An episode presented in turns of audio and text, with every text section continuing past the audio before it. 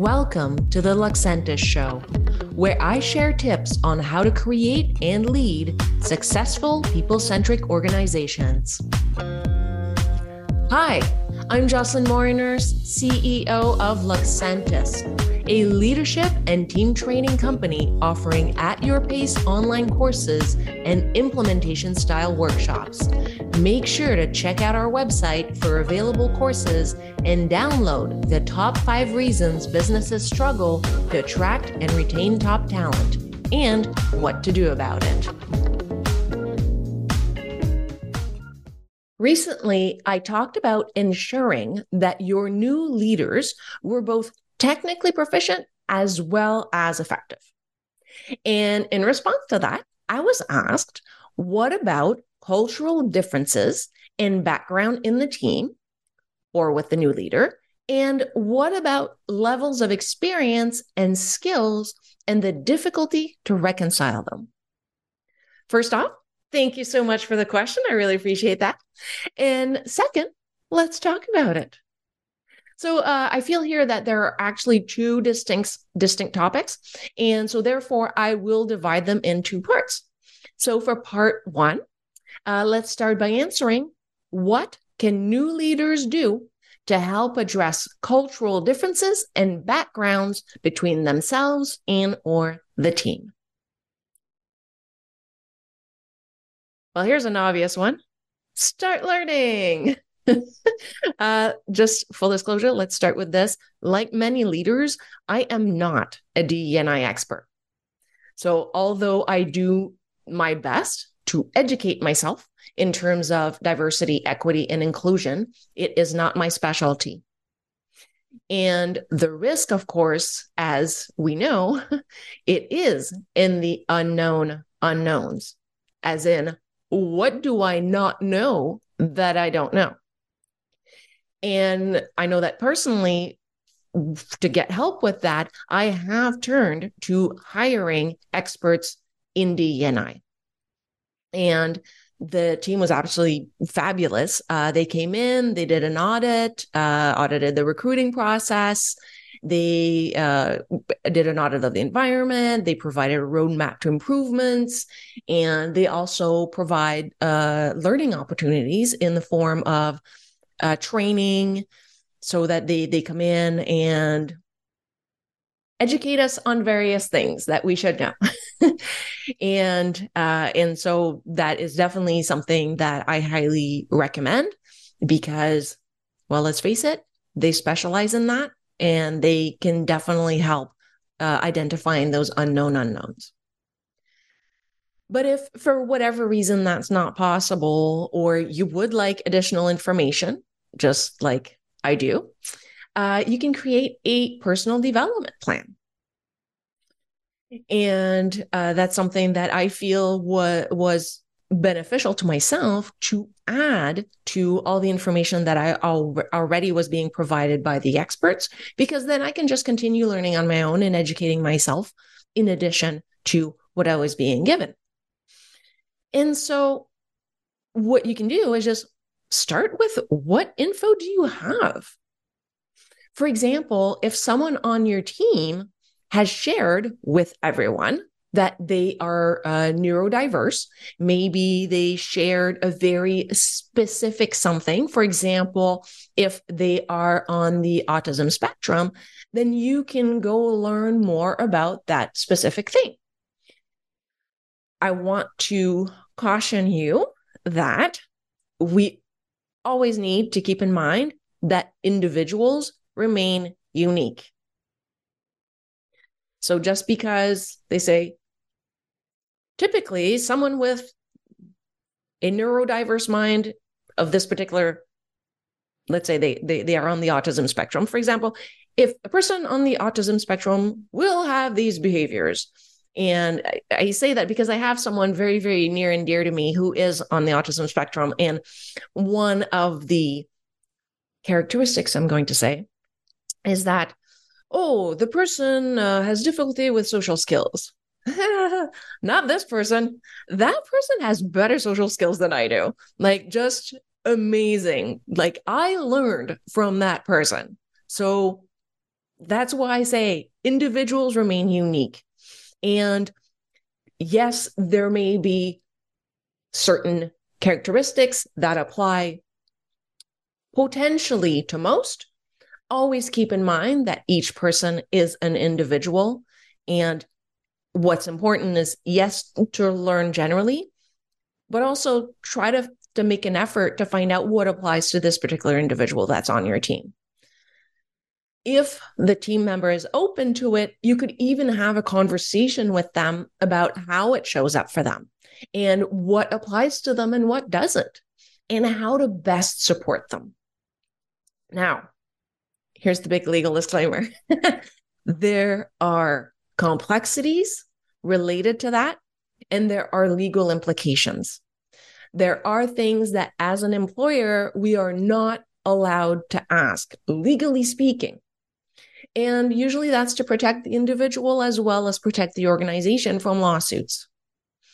And so, if you're going to venture in that realm, get proper support. That one, that really, like, don't don't skip on this. If you're going to start asking questions that may fall into something that we're not allowed to ask, uh, there are individuals that specialize in accommodations and this type of HR related matter. And there are consultants that you could speak with. And again, I speak from experience because I've had to do that. I've had to, to go and find that additional support to figure out, okay, well, it, I want to talk about it. The team member is very, very open about it. And then I was told, well, you can't actually legally, you're not allowed to, to do this, this, and this, and that. Like, oh, okay.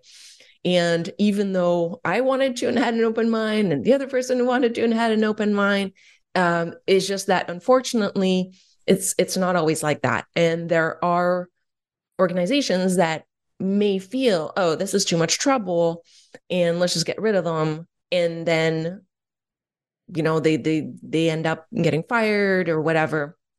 And it's just it can be really really nasty. So we don't we don't want that. We want to avoid that. I mean i'm i'm talking here about individuals who genuinely want to learn and and figure out how we can better support our team members as they as their entire authentic selves. And so uh, if you don't have access to this type of support uh, just to protect the individuals involved in, in yourself and the organization i'd say just focus on learning more by yourself and trying to add your own perspective of your experience with a person and trying to figure out okay, well, I think maybe this might apply. And but don't don't like add labels that might prevent the person. Don't don't think oh well necessarily because of this they must not be able to do this thing.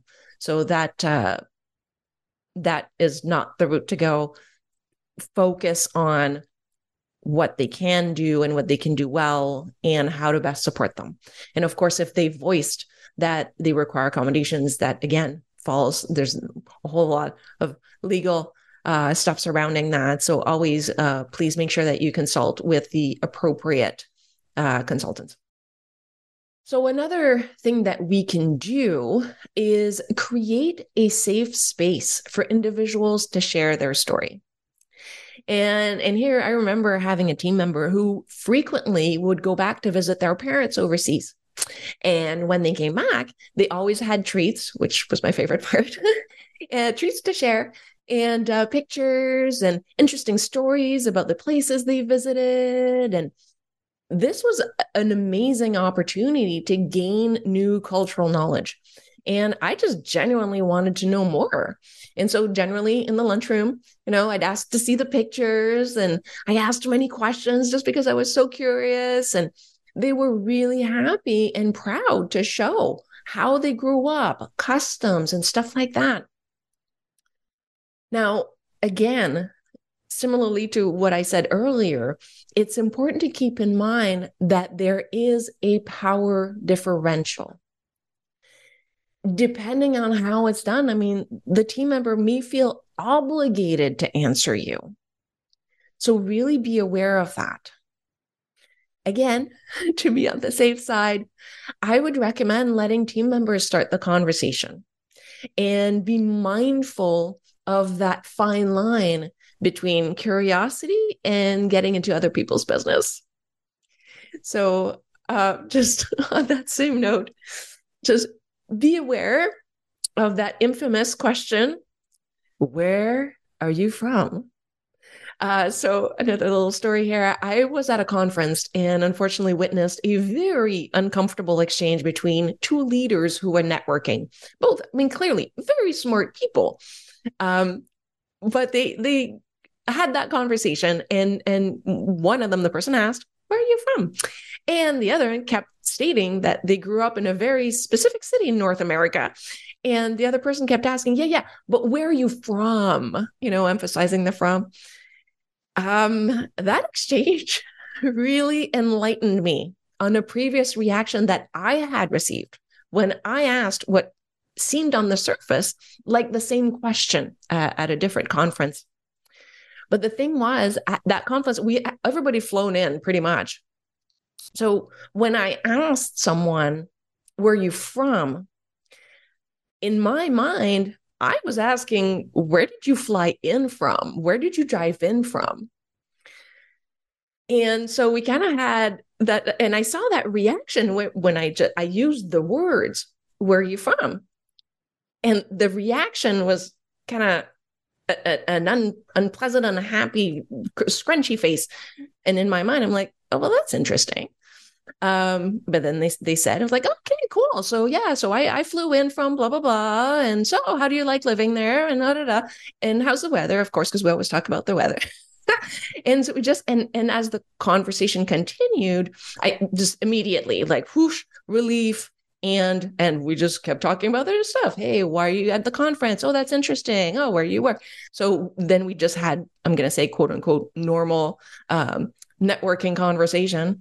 Um, but when I saw that other exchange, the uncomfortable exchange between the other two, it made me realize the concern that the person had because of the words that I used.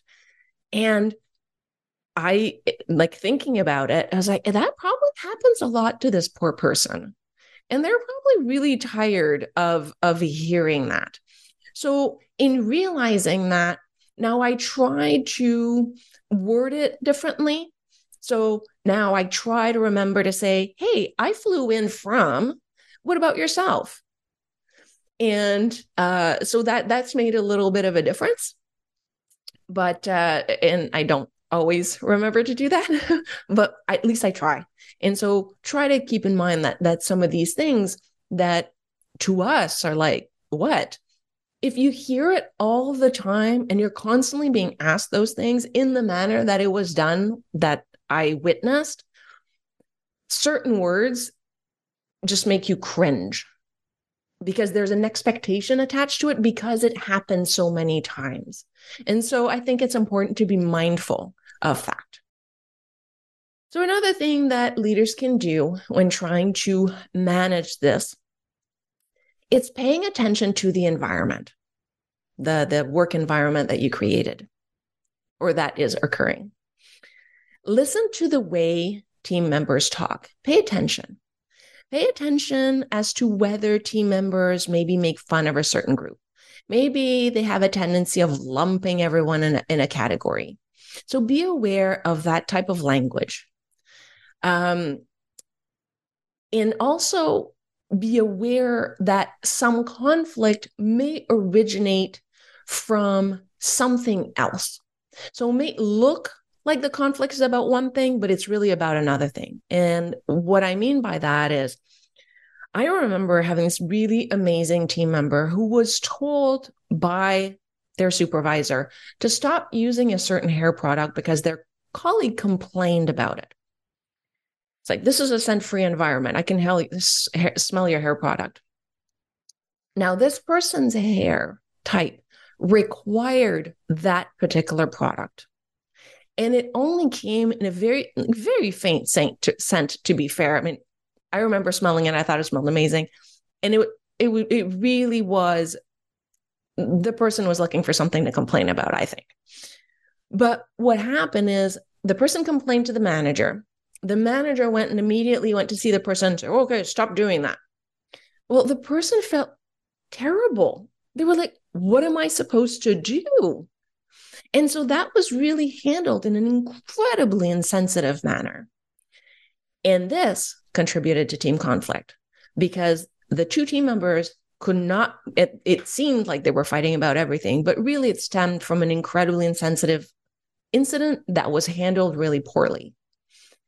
And I'm not saying it's easy, right? When it comes to navigating these types of extremely complex situations, it's really important to help individuals see other perspectives because they tend to only focus on their own perspective. And if it's not dealt appropriately, it's going to make things worse, like it did in that case, where each individual was not exposed to the other person's perspective. They were just told, you stop doing that, and okay, fine, I'll I'll just go and tell her not tell tell them not to do that. Instead of, okay, can we have a conversation? So as leaders, it's up to us to try to dig deeper and pull out those perspectives so that we can both help ourselves understand and help team members understand each other better in the hope of creating a psychologically safer professional environment. So, bottom line is we are people leading people. And this is complicated. And it's really important to do our best, try our best, learn as much as possible, get the support that we need in the form of those who specialize in those types of matters.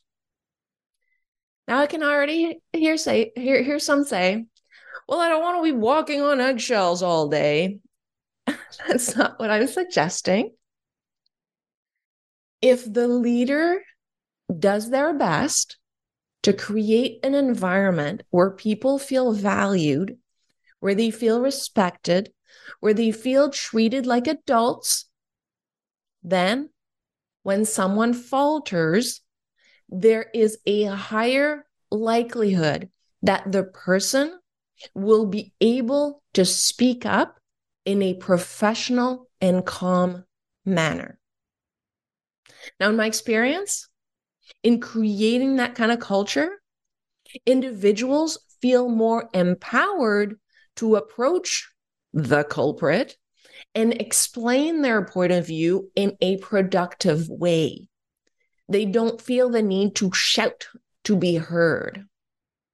And I've witnessed two individuals share with each other their different perspective on a situation.